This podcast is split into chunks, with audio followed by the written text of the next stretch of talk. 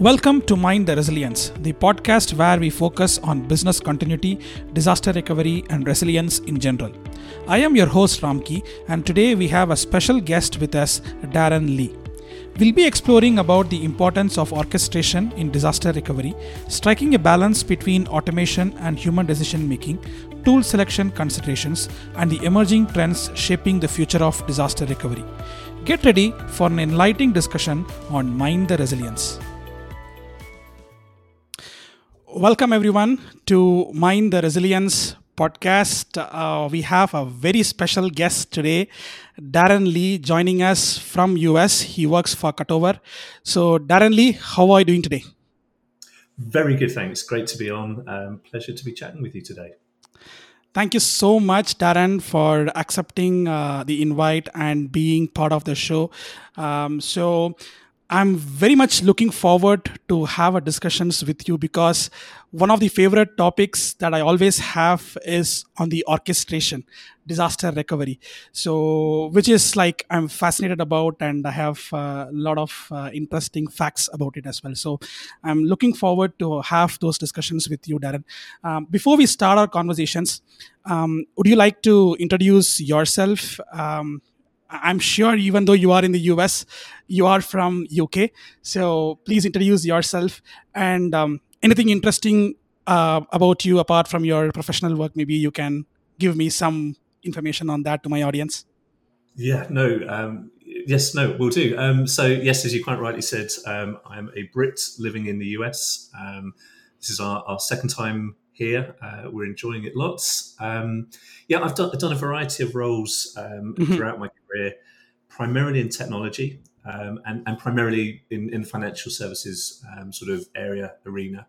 Um, I've run dev teams, support teams, infrastructure teams. Um, I've, uh, for my sins, witnessed a whole bunch of, of, of disasters uh, over the time, loss of power to data centers, ransomware attacks, the whole sort mm-hmm. of uh, whole gamut of, of, of activities. Um, and I'm now, as you said, now at Cutover, um, mm. and I'm responsible for all things product relating to our resilience offering, including mm. our go-to-market activities. Mm. Um, something interesting about me, um, I, I love soccer, as I now need to call it. um, right. My my team is is Tottenham, um, and based on the first two two games of this season, we're definitely going to win the uh, the Premier League. Um, he says um, with a with a smile on his face. Um, I, right. I love playing soccer too. Um, unfortunately, I uh, injured myself um, in a dad's dad's football match, so my my playing days are are um, sadly over. But uh, oh. I love things soccer and football. Right. How about cricket? Cricket, I do as well. Um, I, I confess my, my eldest son plays cricket a, a little bit. Um, I, I right. don't play, but I, I do like watching it. Um, right. twenty twenty and the one hundred have, have been great in the U K. Um, yes. I think there is Major League Cricket here. I'm not too sure yes. how popular it is, but um, yes. we'll have to uh, see if we can't find a match to, to, to go watch someday. Right. Wow, great. Um, so again, thank you, uh, Darren, for uh, being in my show.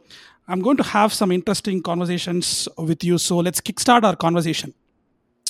You told you have been working uh, as a product manager in Cutover, right? So I want to kickstart the conversations around uh, the product, right? So can you provide me an overview about the Cutover's SaaS platform and its core purpose? Um, I believe it's an uh, D R orchestration tool, or even it it, it can also do uh, managed critical life uh, enterprise events, right? So what is the main purpose and focus of uh, Cutover's SaaS platform? Like, what are the challenges that it addresses uh, to the uh, to you know, to to the to the clients, and um, what exactly it, it brings to the table um, for everyone? Yeah, so it, it's probably helpful. I just give a little bit of background about sort of formation and wh- where mm. we've come from. That that'll probably help explain a little bit about the platform and, and what it does. So, um, Cutover, the, the firm and the product, um, both both named the same, um, have been in, in existence, I guess, for a little over eight years now. Um, okay. Um, we've sold to some of the world's largest financial services organizations, but by no means are we a financial services type platform. That that is, it, it's not um, it's not the only industry that, that we serve, but it is it is one of the primary ones. Mm-hmm. Um, it's worth talking a little bit about the the, the genesis of Cutover, um, mm-hmm. founders have a, a background in orchestration of large change events. Um, mm. uh, our C E O worked in the space industry. Mm. Um, our chief product officer worked, um, you know, on some some very large products, the rollout of, of mobile phone networks in the U K. Mm. Um, and they really wanted to provide the same level of instrumentation that they experienced in those industries for technology change. Um, mm. And I think, you know, it's interesting that change can be defined quite broadly. It is. Um, and that led us to focusing, focusing in on three different areas. Um, mm-hmm. Technology resilience, so as you said, disaster recovery, cyber yes. recovery, uh, cloud migration. Um, okay. You know, increasingly organizations are, are moving workloads to, to uh, public cloud. Mm. Um, and also platform implementation. So, and that's, uh, you know, your stereotypical large, large change event. Mm. Um, And I think, you know, that our platform supports sort of all of the activities associated with those with those large change events, and, and you know, mm. provides some good instrumentation. I'm, I'm sure we'll talk about this in uh, as as we go on. Um, mm. But I guess sort of first question: why would we see technology resilience as as yeah. change? And I think, you know, our, our view that proving resilience and, and mm. allowing flexibility to cope with unexpected activities quite often happen as a result of change. Correct. Um, you know, is, is is needed for for large organisations, and mm-hmm. you know, I'm, I'm sure you, you'll you'll know this as well. That something like a D C test or something, they, they're run as large changes. Um, it is a lot of moving parts, a lot of people participating, a lot of visibility on on mm. those activities. Um, so customers use us to uh, to prove their activities, to measure mm. those activities, to improve them, and then go around that sort of virtuous cycle um, mm. again. Um, I think it's, it's probably worth just talking about, um, you know, a couple of sort of philosophical parts of, of yeah. you know, why we think something like Cutover is a, you know, a, a good thing. Um, I think we, we we we certainly believe that everyone that's participating in, in an event should understand mm. the context of what they're doing in relation to all of the other activity and, and everything else that, that that's going on mm. around them. Um, mm. So it, it's probably fair to say we're not fans of the single owner of the virtual clipboard, you know, where one yeah. person's going around and going, are you done? Are you done? Yeah. Um, you know, we want, um, you know, an individual to understand it. You know, if, if, if I'm late on completing my activity and somebody else is dependent upon me, I, I can see the impact, but also that person can also see what, mm. what's going on with, with me. And so, mm. um, you know, visibility in, into what's going on, I think is a, you know, is a key sort of tenet of our, mm. of our offering. Um, yeah. So I guess sort of just perhaps to, to sort of summarize, um, you know, it's it's a place where the work can be defined um, mm. and assigned, whether to people or machines. And I'm sure we'll talk about automation and, and the part that that plays. Yes, yes. Um, a place where work can be visualized and assess the progress of that work. Um, mm-hmm. And a place also where those responsible for that work can mm. course correct as as things happen. We we know that events and also responses to incidents don't go mm. in the way that we anticipate, in the way that mm. we think they should mm. do. Um, mm. And also, and this sort of ties a little bit into why we've had some success with financial services organisations, right. is it's a place where work and activities are audited. Um, and Correct. So you can see who did what and when and how mm. long, you know, certain activities took mm. and, and provide that evidence should you need to, to regulators and the board and, and the like. Mm. So mm. hopefully that's a, a good sort of summary of absolutely. What Cutover is. Absolutely, absolutely. See, um, I've been in this space for a long time, and uh, one of the uh, one of the things that we always look forward to, Darren, is like how can I or how can we simplify our uh, technology resilience processes, right? So uh, you can do automation, um, and there is a difference between an automation and orchestration, right? So automation is basically Um, you know, trying to automate the technical tasks that's there, but orchestration is something like you you you bring all the processes in the technology resilience, be it like a failover or a failback or a communication during the actual uh, testing, right? So uh, orchestration is always a puzzle for us when we conduct these kind of uh, uh, technology resiliency testing, and even during the live situation as well, right? Like uh, we do a lot of testing, but It is it is prone to human errors, um, and uh, whatever we do the analysis and testings yeah, prior, right? How much of that will actually be, um, you know, useful during the actual disasters, right? So, orchestration and automation actually plays a very good role, and um, you know, uh, the products like Cutover, not only Cutover, we have a lot of products, I think, um, coming into the market now and capturing uh, this space is actually a welcome move, I would say, that, uh, you know, uh, it brings um, uh, a lot of easiness to people like technology resiliency consultants or disaster recovery managers, business continuity managers who are working uh, very closely on the technology front, right? So it brings a lot of uh, easiness in, in doing this uh, kind of disaster recovery testings. And as you said, right? So also it, it also helps in, um, you know, governance, right? And and providing the D R reports to our auditors as well. So yeah, good introduction. And uh, thank you for giving that overview, uh, Darren. Right. So let's move on. Um, so I want to still be with you on the Cutover as a product, right? And and and, and the team that uh, was behind this. So I wanted to also ask you, like, what challenges did you and your team face while developing the Cutover, right? So can you just give us an overview about that and how did you overcome them? Because like you being a product manager, I believe you have been part of developing number of core modules within the uh, Cutover. So do you want to give more elaborate about what kind of those situations were and how did you overcome them to give us a good product? Yeah, and, and there's, there's probably a couple of couple of areas I'd, I'd touch on. I think one to talk about first is, is one of scale, and it's a nice problem to have. Um, so mm-hmm. we've had the the sort of the problem and the challenge of uh, of growing quickly. Um, yeah. When I joined the firm about six years ago, we were about twenty employees, and yeah. we've grown rapidly since then, and, and particularly through COVID. And I think that's mm. that's probably true of a, a, a bunch of technology organisations.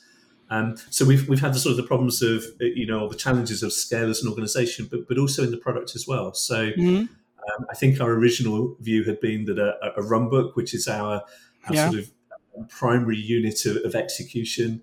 Um, you know, one that had, say, two hundred fifty tasks, that would be mm. typical and that would be quite large. And, you know, if, mm-hmm. we, if we saw anything that was much larger than that, that would probably be unusual. Um, but you won't be surprised to hear now that we've got customers that are in the tens of thousands um, yeah. and also executing events with thousands of run books for a single event mm. uh, with thousands mm-hmm. of people participating. And so we've had this nice challenge of Uh, of, of ensuring that the, the, the product is functionally correct mm. and appropriate and, and meets the needs of our customers, but but also the one of scale. And, um, you know, we're continuing to work on improving the platform and, and, and supporting mm. our customers as they as they push us to to do more with it. I think mm. the other piece just on this also is, is the one of um, having some really good customers who have um, uh, partnered with us on the journey of, of right. growing Cutover and, and building Cutover. And I think we, we've done pretty well at, at, at hopefully hearing from our customers and then taking feedback and, mm. and building that back into the product. And and we've got some very close relationships with some um, some very well-known um, uh, organizations. Um, and, and that, that's been good. As a product manager, yeah. you want to hear that feedback. You want mm. to say, wouldn't it be great if your product did X? Um, that That's always good. Um, the, the sort of the... The, the, the pleasure of it also comes in hearing that customers have done something completely different with the products and, and you hadn't mm. even envisaged them, them using it that way. And some of those are not about resilience at all. Um, yeah. We've been quite surprised by, uh, uh, we've got one particular customer who are very, very good at pushing the bounds of what the product can do. And, and, and that's great okay. from, a, from a product manager standpoint. It's great to yes. see customers do that. Uh, right. So, yeah.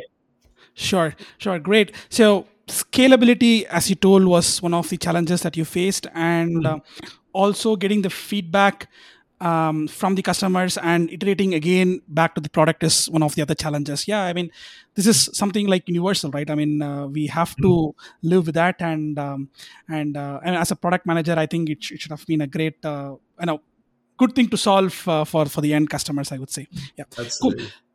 Uh, so, uh, Darren, let's talk about now on more with respect to the broader orchestration, um, you know, uh, the, the what what it, what it actually means here. So, could you provide an overview of what orchestration means uh, with respect to technology resiliency or disaster recovery, right? And why it's so important um, to the organizations, like like. Again, we, we spoke about that in the beginning, like orchestration, automation and all, like, you know, we do we do have an option of doing it manually. But according to you, how how how important it is for an organizations to, you know, get these orchestrations into their technology resiliency piece of it, and and can you you know maybe uh, give some potential consequences of inadequate orchestration in a disaster recovery scenario? Maybe you can explain that. Yeah, yeah no, yes, it's, it's a really good question. Um, you know, I guess you know why do we think and mm. believe that orchestration is is is critical to yeah.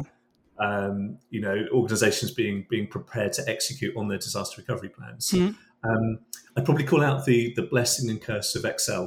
Um, so Excel, great for some activities, not for others. Um, yeah. You know, in the late nineties, I, as I'm sure others were, you know, our, our service recovery plans were, were written in Microsoft Word docs or Excel True. sheets. And, and I've seen, even recently, have seen some in PowerPoint, which is an interesting, um, uh, you know, a tool to use to to uh, to have your recovery plans in. Um, and, and those tools are not well suited to um, managing and visualizing complex interdependencies um, mm. and also having Uh, multiple people and teams being uh, orchestrated mm. for a single event. Um, mm. Back in the late nineties, uh, the services that I looked after, we had Microsoft Word uh, documents, uh, and we had uh, our backup was printed off, and they were held in uh, silver cases. We called them battle boxes. Um, yeah. And if the fire alarm went off in the building, somebody had to grab the box and exit with that to make sure we still had our recovery plans should we Correct. be unable to get back into the building. Um, thankfully, orchestration and, and, and recovery plans have moved on, you know, since since those mm-hmm. days. Mm-hmm. Um, but I think I'd, I'd probably call out two aspects of orchestration in relation to disaster recovery that I think uh, are, are important. Mm-hmm. And, and the first one is is that of time. Um, mm-hmm. So we, we know that time Correct. is important. Um, metrics like uh, mean time to recovery, um, R T A, R T O, they, they, they deal with measuring how long a set of actions um, takes to, to complete. Um, so, so a measure like R T O obviously defines the um, the objective for completion, and that's typically driven by the criticality of the, the service that it represents or, or that it's underpinning, the business services that it's underpinning. Um, and then we use R T A, um, you know, to, to measure what we actually did when we proved out our recovery plans. Um, Or, or indeed in response to an incident mm. to see how well we performed against that objective.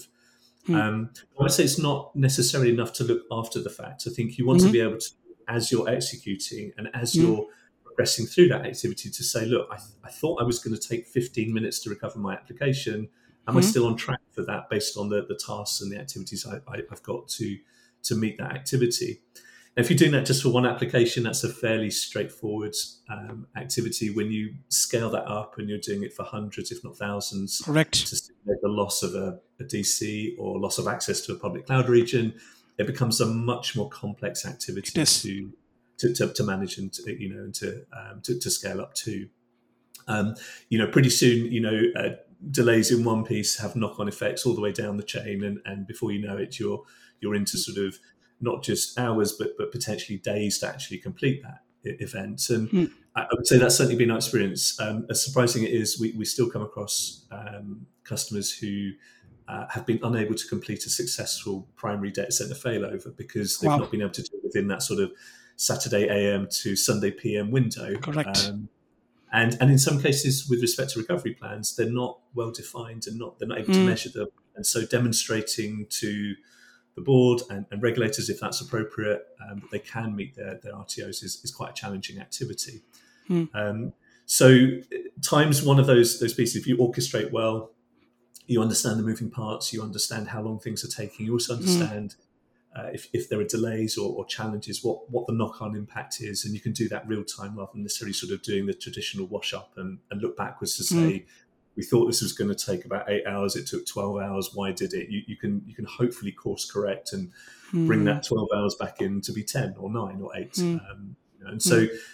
being able to assess time, uh, real time, not just after the fact, I, I think is important. Mm. Um, and then I guess the, the other piece I'd call out just in terms of orchestration, disaster recovery is, is the, the notion of unexpected activity. I mean, th- this mm. is why we rehearse and that we, we plan Correct. and we prepare. Um, mm. As far as we're able to, we, we understand that we're not going to be able to to create scenario-based plans for, for every scenario. Um, mm. But I think, you know, I, I guess we, we have a view that the activities that you might orchestrate are probably split into sort of three groups. Um, mm-hmm. We call them canned, planned, uh, and unplanned. Um, so okay. your, your canned activities are things you might do, like starter day checks, health checks. You know, they're, mm. they're very well defined. Um, they're not going to deviate day to day. You're going to do the same thing again and again.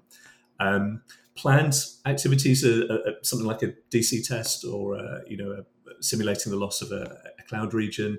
Um, and that's that's that's planned. You know the set of activities. You set your dependencies. You're going to orchestrate those activities to to demonstrate that you can you can deal with that scenario. And then the third is unplanned. Um, so mm.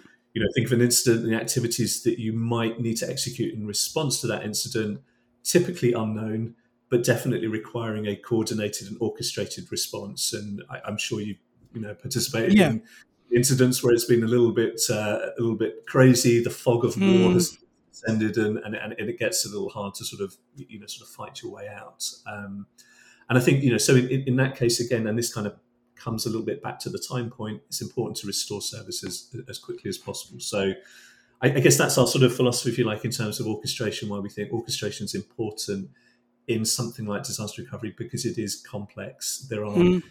dependencies. There are people involved, and wherever there are people involved, there are the opportunities for people to go off in different directions. And so providing those those guardrails that, that mm. we hope that recovery plans, you know, and mm. construction responses to incidents um, provides yeah. should, should help mitigate some of that. Yeah. Um, just to add whatever you've told, uh, uh, Darren, you, you are right. Actually, see, um, people are the main, um, I would say, culprits, I would say, like, you know, for having, uh, um, you know, from from having a good plan and execution to a wrong plan and a wrong execution, right? So yeah. the more we actually take out uh, the people, people in the sense like who's doing the uh, actual activity of uh, the failover and the failback or the, you know, any activities that we have, you will have good amount of success ratios in your disaster recovery testing, as well as, you know, your um, overall resiliency as well, right? So orchestration brings in this unique uh, flavor into it by, as you as you told, right, the Excel sheets are no more, it's, it's actually becoming um, very difficult to manage at scale when you still have these Excel sheets and um, documents in place to manage your ex- exact technology resiliency. That's where orchestration actually plays a role.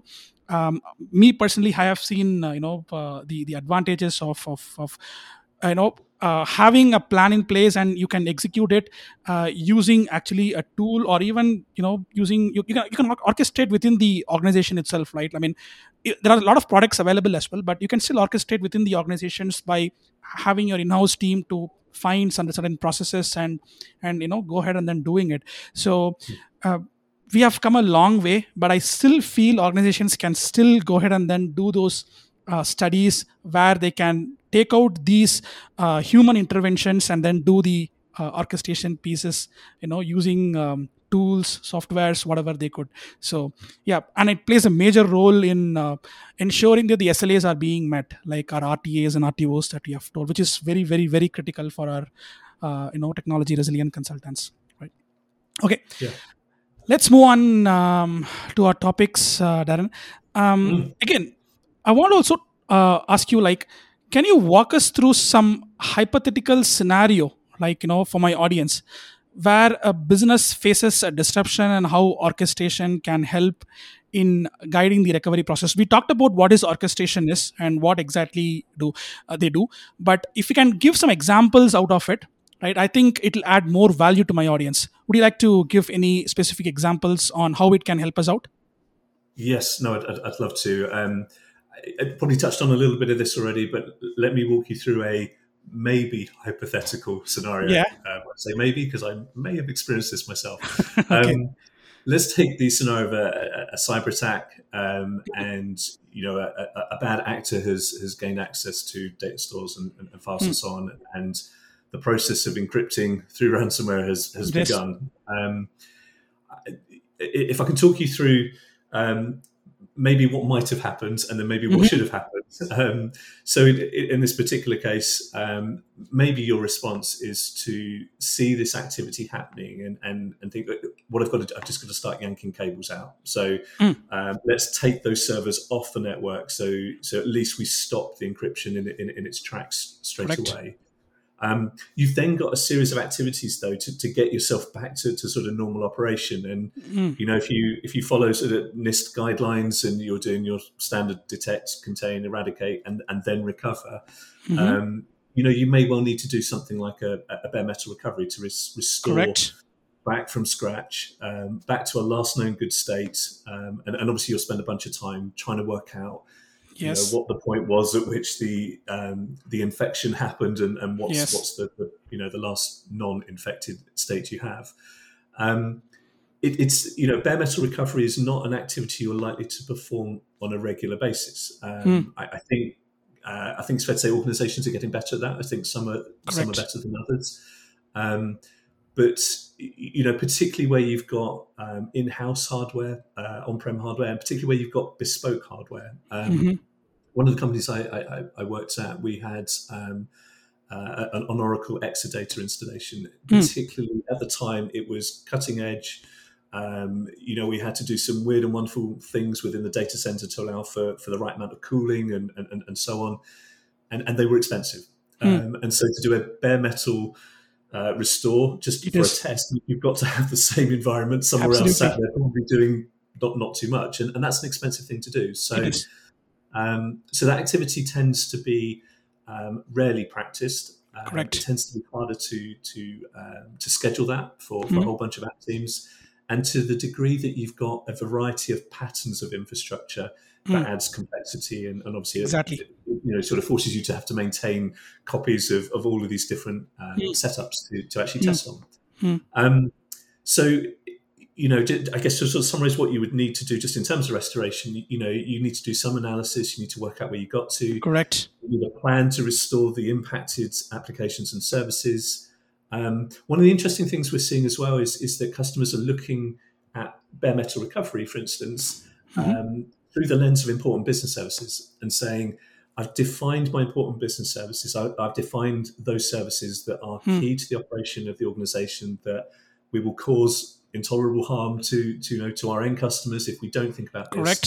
Think about a severe but plausible scenario, which is ransomware. And, and mm. you know, so we're increasingly seeing that. So that's an interesting sort of mm. lens to look look through this on. Mm. Um, coming back to how orchestration helps, um, Mm. that scenario I described of, um, you know, uh, ransomware attack and encryption and then having to restore, in my hypothetical scenario, yeah. that same thing happened again four weeks later.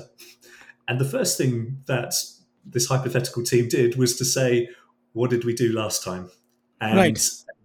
you know, the lack of having that uh, sequence of, you know, of instructions as, as to what to do, or even the lessons learned mm. from that particular one, Um, you know, led to quite a messy orchestration the second time around, if it was right. not messy already the first time around. So I think, you know, having, and maybe we'll touch a little bit on sort of muscle memory later on, but, but having yes. something you can pull back on that mm. you've uh, done many times over, or as many times as you're able to, right.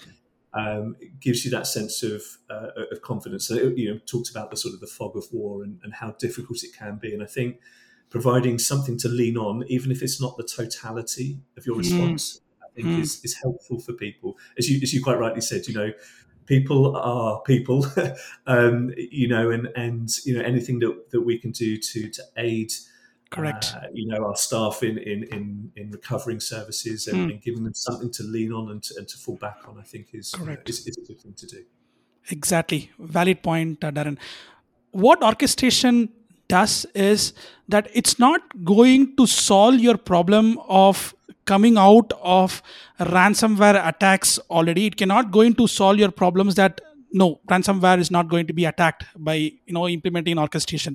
But what it's going to do is that uh, if you have a plan in place already, right, uh, which has been tested or which has been Uh, there already, and you know you have a plan in place and you have done some level of testing around it, you can orchestrate it or automate it um, in a way that it's going to perform like what you have done in the testing part, maybe manually or whatever, uh, you know, in, in, the, in the way that you want to do. So that is the value that it can provide you, and saving you that time, which is very critical during the actual crisis, right? Uh, the board is going to ask you, like, how much time?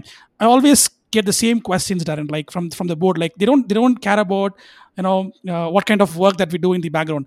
How quickly you can recover my services to my clients. So that is the whole motive of the board, or for the C E O, or the, you know, C I O, whomsoever it is, right? So if you can give a target definite timeline, okay, I'm, I can recover it. I have done this testing in the past, and I'm pretty confident that it's going to be recovered by m- using my orchestration strategies, by testing this in definite amount of time, maybe an hour, two hours, three hours a day, whatever it is, right?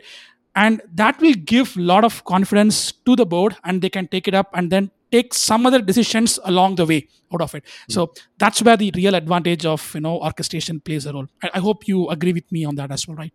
No, I, absolutely. And I think, you know, as, as we touched on, I think that's that's where, um, you know, the, uh, the, the the Bank of England and the F C A and P R A, they're sort of the definition of important business service. I think that's why it's so helpful, because it, It, it forces, I'm not saying organizations weren't doing this, but it certainly forces that that thinking about what, what does this mean to my to mm. my end customer. I, yes, there's a focus on what does this mean for, for me as an organization in terms of being out of the market. Are we going to lose yeah. lose money, lose revenue, um, you know, suffer reputational loss? Um, but, but also thinking through what does it mean for uh, the end user of the services that I'm providing. Correct. It, it's a helpful way to, to sort of encourage organizations to think through that lens.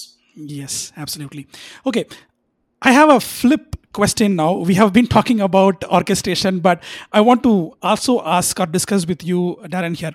Um, how can organizations strike a balance between an orchestration or an automated process and the need for human decision making, right? I mean, it also plays a crucial role during the crisis, right? I mean, um, what are all the benefits and potential pitfalls, right, by having an orchestration alone or an human-centric approach alone, according to you? And how can we strike a balance between, you know, completely automating it or completely having a human decision-making? How can we bring a balance between these two, according to you?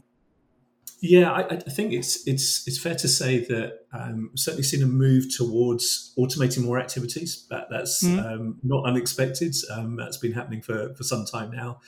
Um, and, and particularly automating those low-value activities. So mm. those activities that you've got people doing um, that are probably expensive to have a person do, but but much cheaper to have a machine in inverted commas, um, you know, and you know, automate that that work away. Um, I think, as you quite rightly say, you know, we, we want humans to be involved in the things that humans are good at, those sort of decision-making, exactly. those sort of softer side of things. Um, and it is interesting though that there is a clear desire from organizations uh, to automate.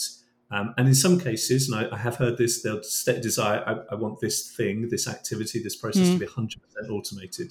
Mm. And I'm not sure in the very short term, we'll see mm. the sort of proverbial big red button that says, fail data center over, move my, you know, thousand plus services that are in this primary site over to my secondary site and, and do it with a click of a button. I, I'm not sure we'll see that in the short term. Exactly. Um, But I do think we will see more and more automation of those canned responses. You know, we're talking mm. about sort of planned and unplanned.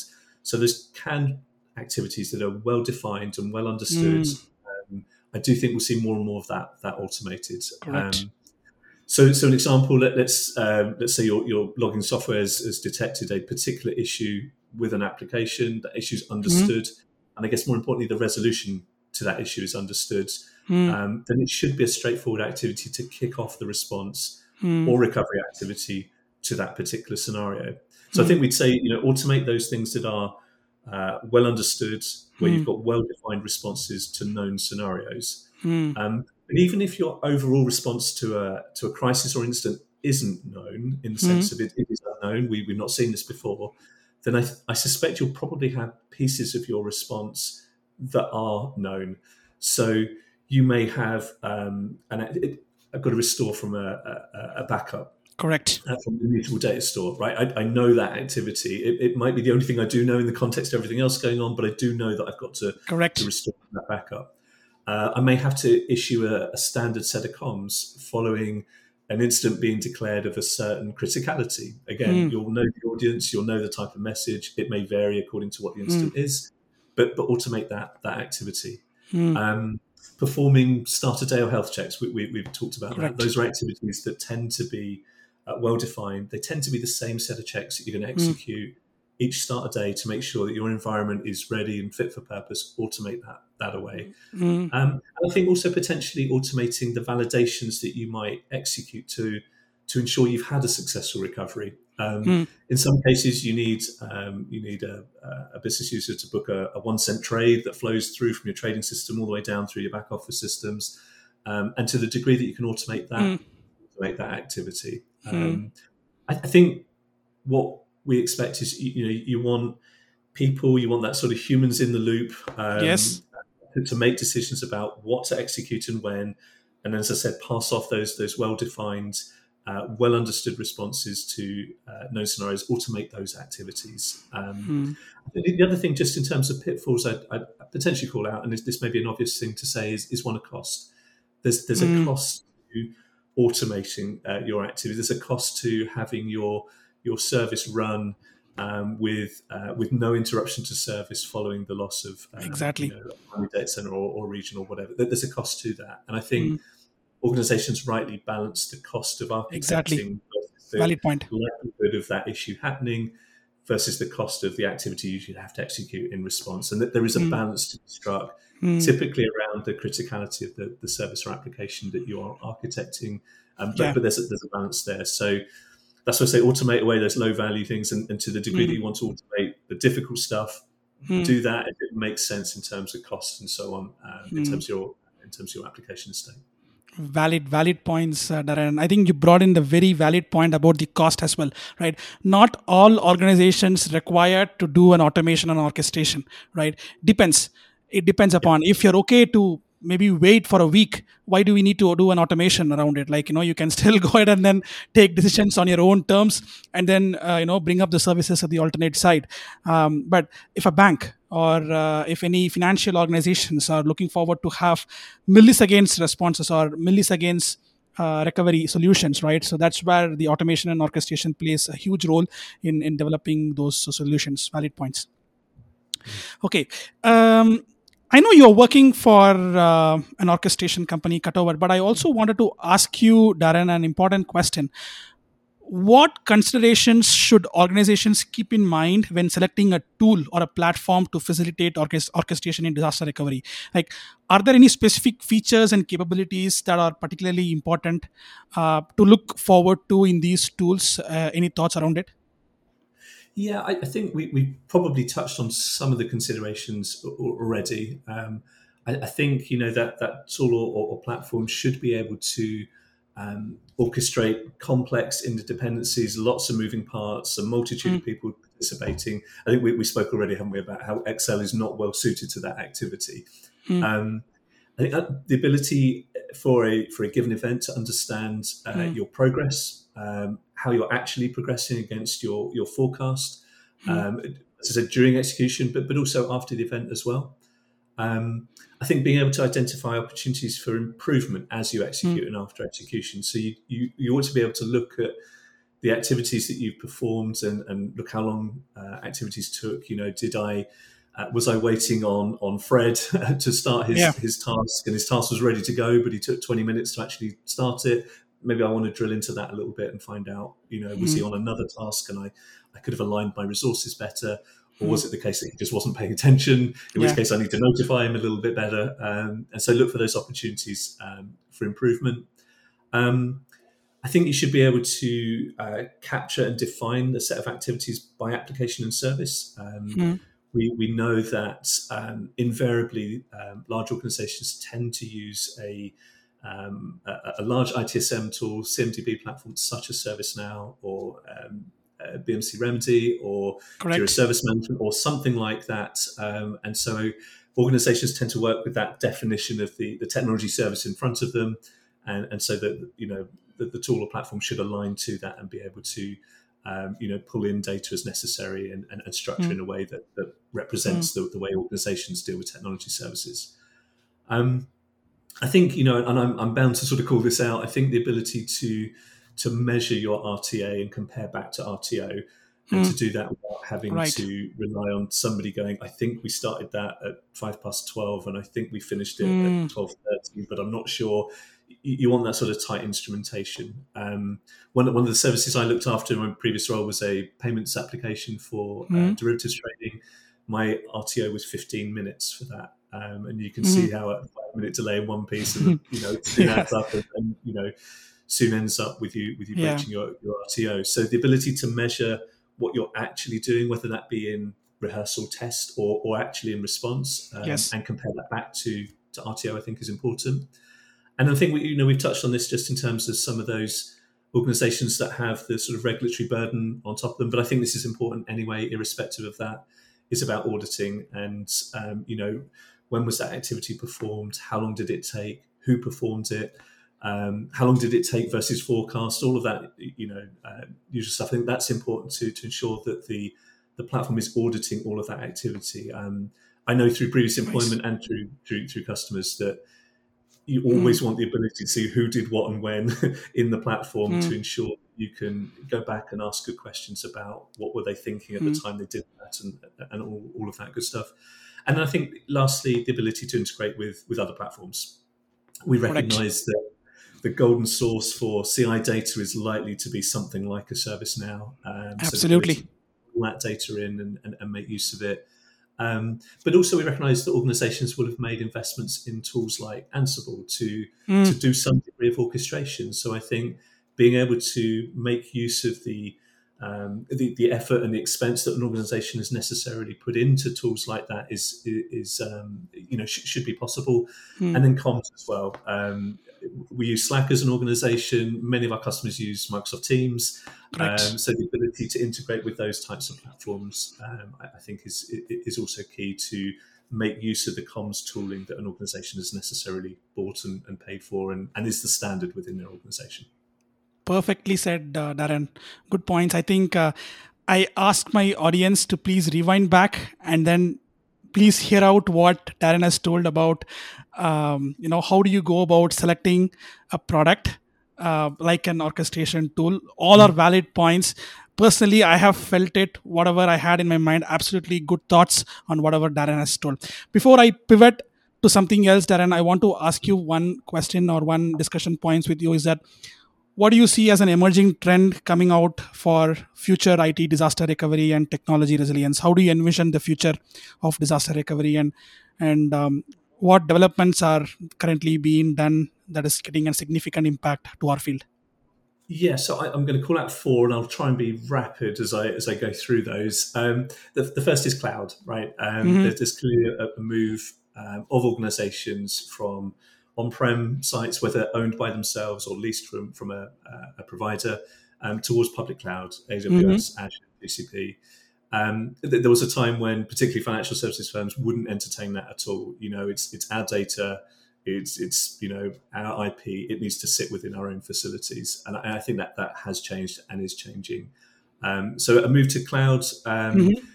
I think, you know, the one thing just to call out there is just because it's in the cloud doesn't necessarily make it resilient. Um, there are certainly advantages in, in, in that sense. But I think if you think about the public cloud provider as someone else's data center, um, yeah. you, you'll approach it in, in the right way. Yeah. Um, secondarily, um, chaos engineering. So, you know, we, we, we've talked about this, um, this sort of large scale tests of, um, and, and, and to be fair, you know, a, a test of a loss of a region is a form of chaos testing. The right uh, the organizations we have, you know, they are simulating something in production. They're simulating mm. the loss of the primary data center in production by applying a network A C L to simulate that loss to, to the network. Correct. Um, so it is a form of chaos engineering. Um, Very interesting. Probably, yeah. probably call it that way.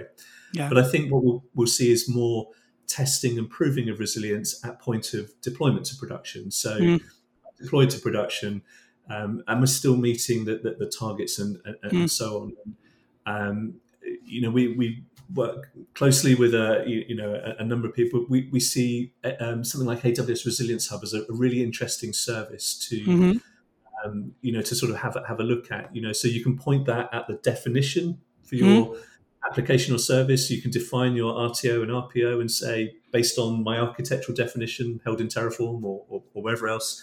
Um, Am I going to meet that? And mm. um, uh, A W S Resilience Hub will provide some some good information as to whether you will, and some suggestions of what you might need to change about your architecture Correct. To meet it if you don't. Um, I think there's probably a good debate to be had as to whether R T O um, specifically is just about the architectural definition mm. and not necessarily about that, plus maybe some of the activities that go alongside business validation and so on to prove that the service has recovered, but that's probably a conversation for another time.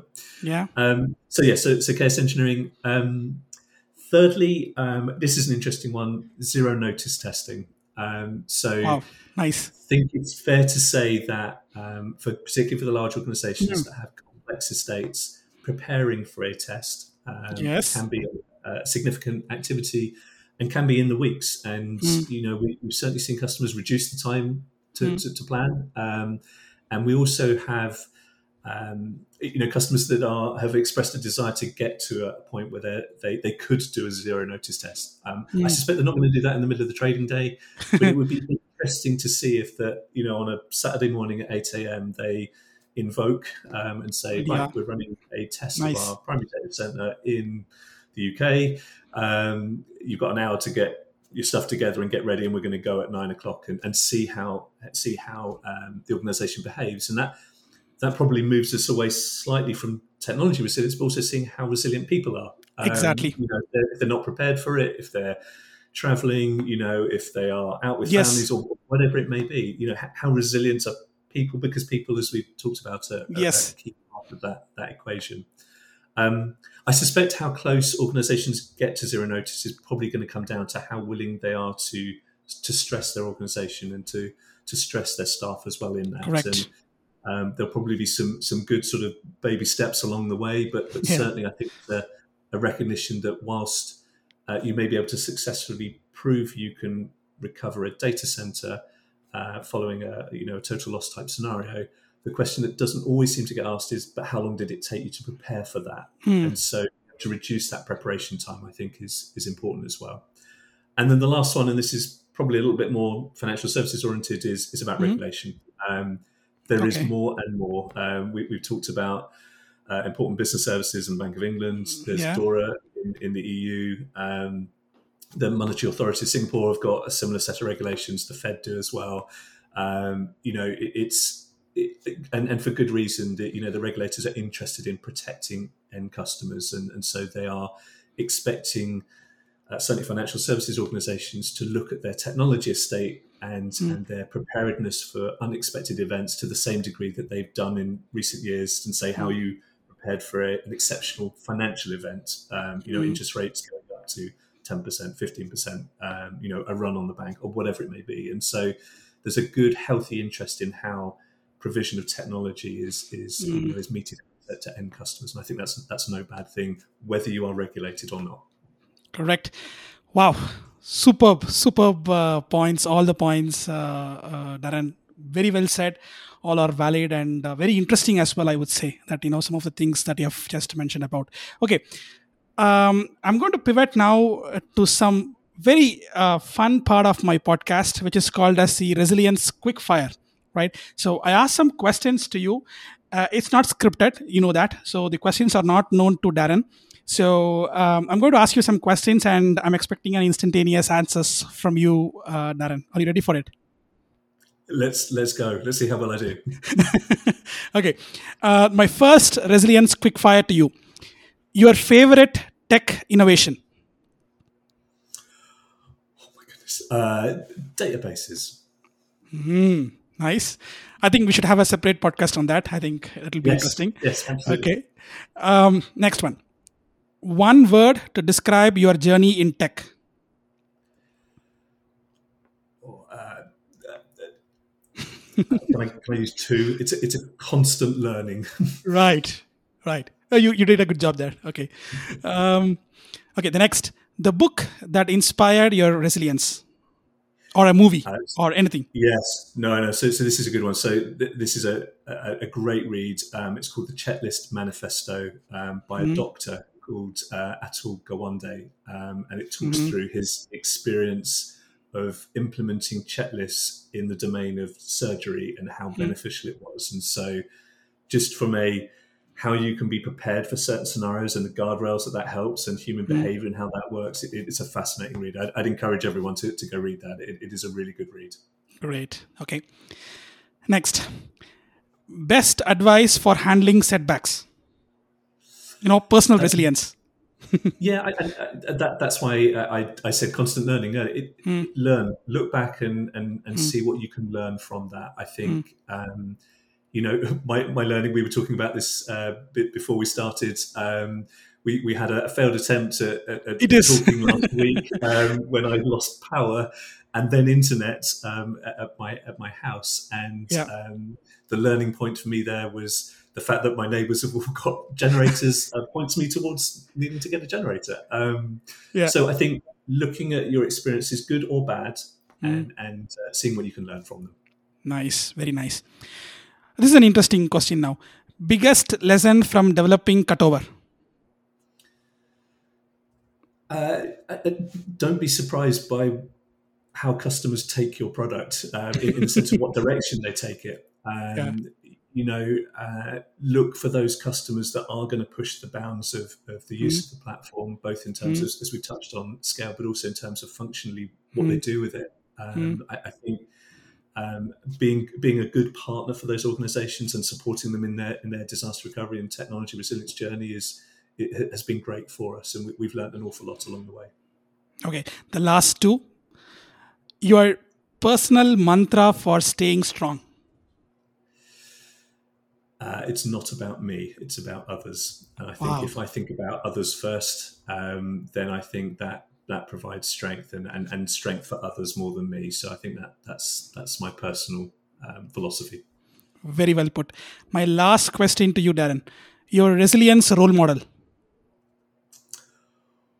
Oh, uh, oh, there's a question. Um, wh- what I will say is I, I had some very good um, managers um, when I worked mm. uh, at a, a U K investment bank, um, and mm-hmm. they they instilled in the, the the sort of the learn philosophy, if you like, that I had, which mm. is to look at what you uh, should be doing, carrying on doing, what you should stop doing, and here are some mm. things you should start doing. I had one great manager. Uh, mm. She was excellent at, at that, and um, that certainly helped me from a resilience standpoint, which is to, to your point about personal resilience. And I think mm. hopefully that makes its way out into how we deal with technology resilience. Correct. Wow. That's it. So we have come to the end of our podcast, Darren. What an absolute amazing uh, discussions that we had. A lot of takeaways I would personally take away from this podcast. We learned a lot on uh, what is orchestration, what can organizations look forward to on, on, on, on orchestrations, and how can they better themselves, you know, by implementing these strategies and techniques. So great learning from you, uh, Darren. Um, before we end the show, I want to ask you, like, if someone wants to get in touch with you, what is the best medium to do it, and how can they get in touch with you? Yeah, um, so LinkedIn is always good. Um, you can find me on LinkedIn, uh, Darren Lea. I'm um, um, probably one of the few Darren Lees on there. Um, but failing that, obviously via via our website, cutover dot com is, is a good way to, to get in touch. Um, and I'd be more than happy to, to talk with anyone. Sure. I'm going to put your uh, LinkedIn uh, profile in my show notes, as well as the Cutover website in my show notes as well, so that they can take these conversations forward and have it uh, with you, uh, you know, and, and have these wonderful conversations on whatever we had just now. Thank you so much for being part of my show. Uh, it's been a pleasure having you, Darren. Have a wonderful day. See you then. Bye. Thank you. Likewise, it's been a pleasure.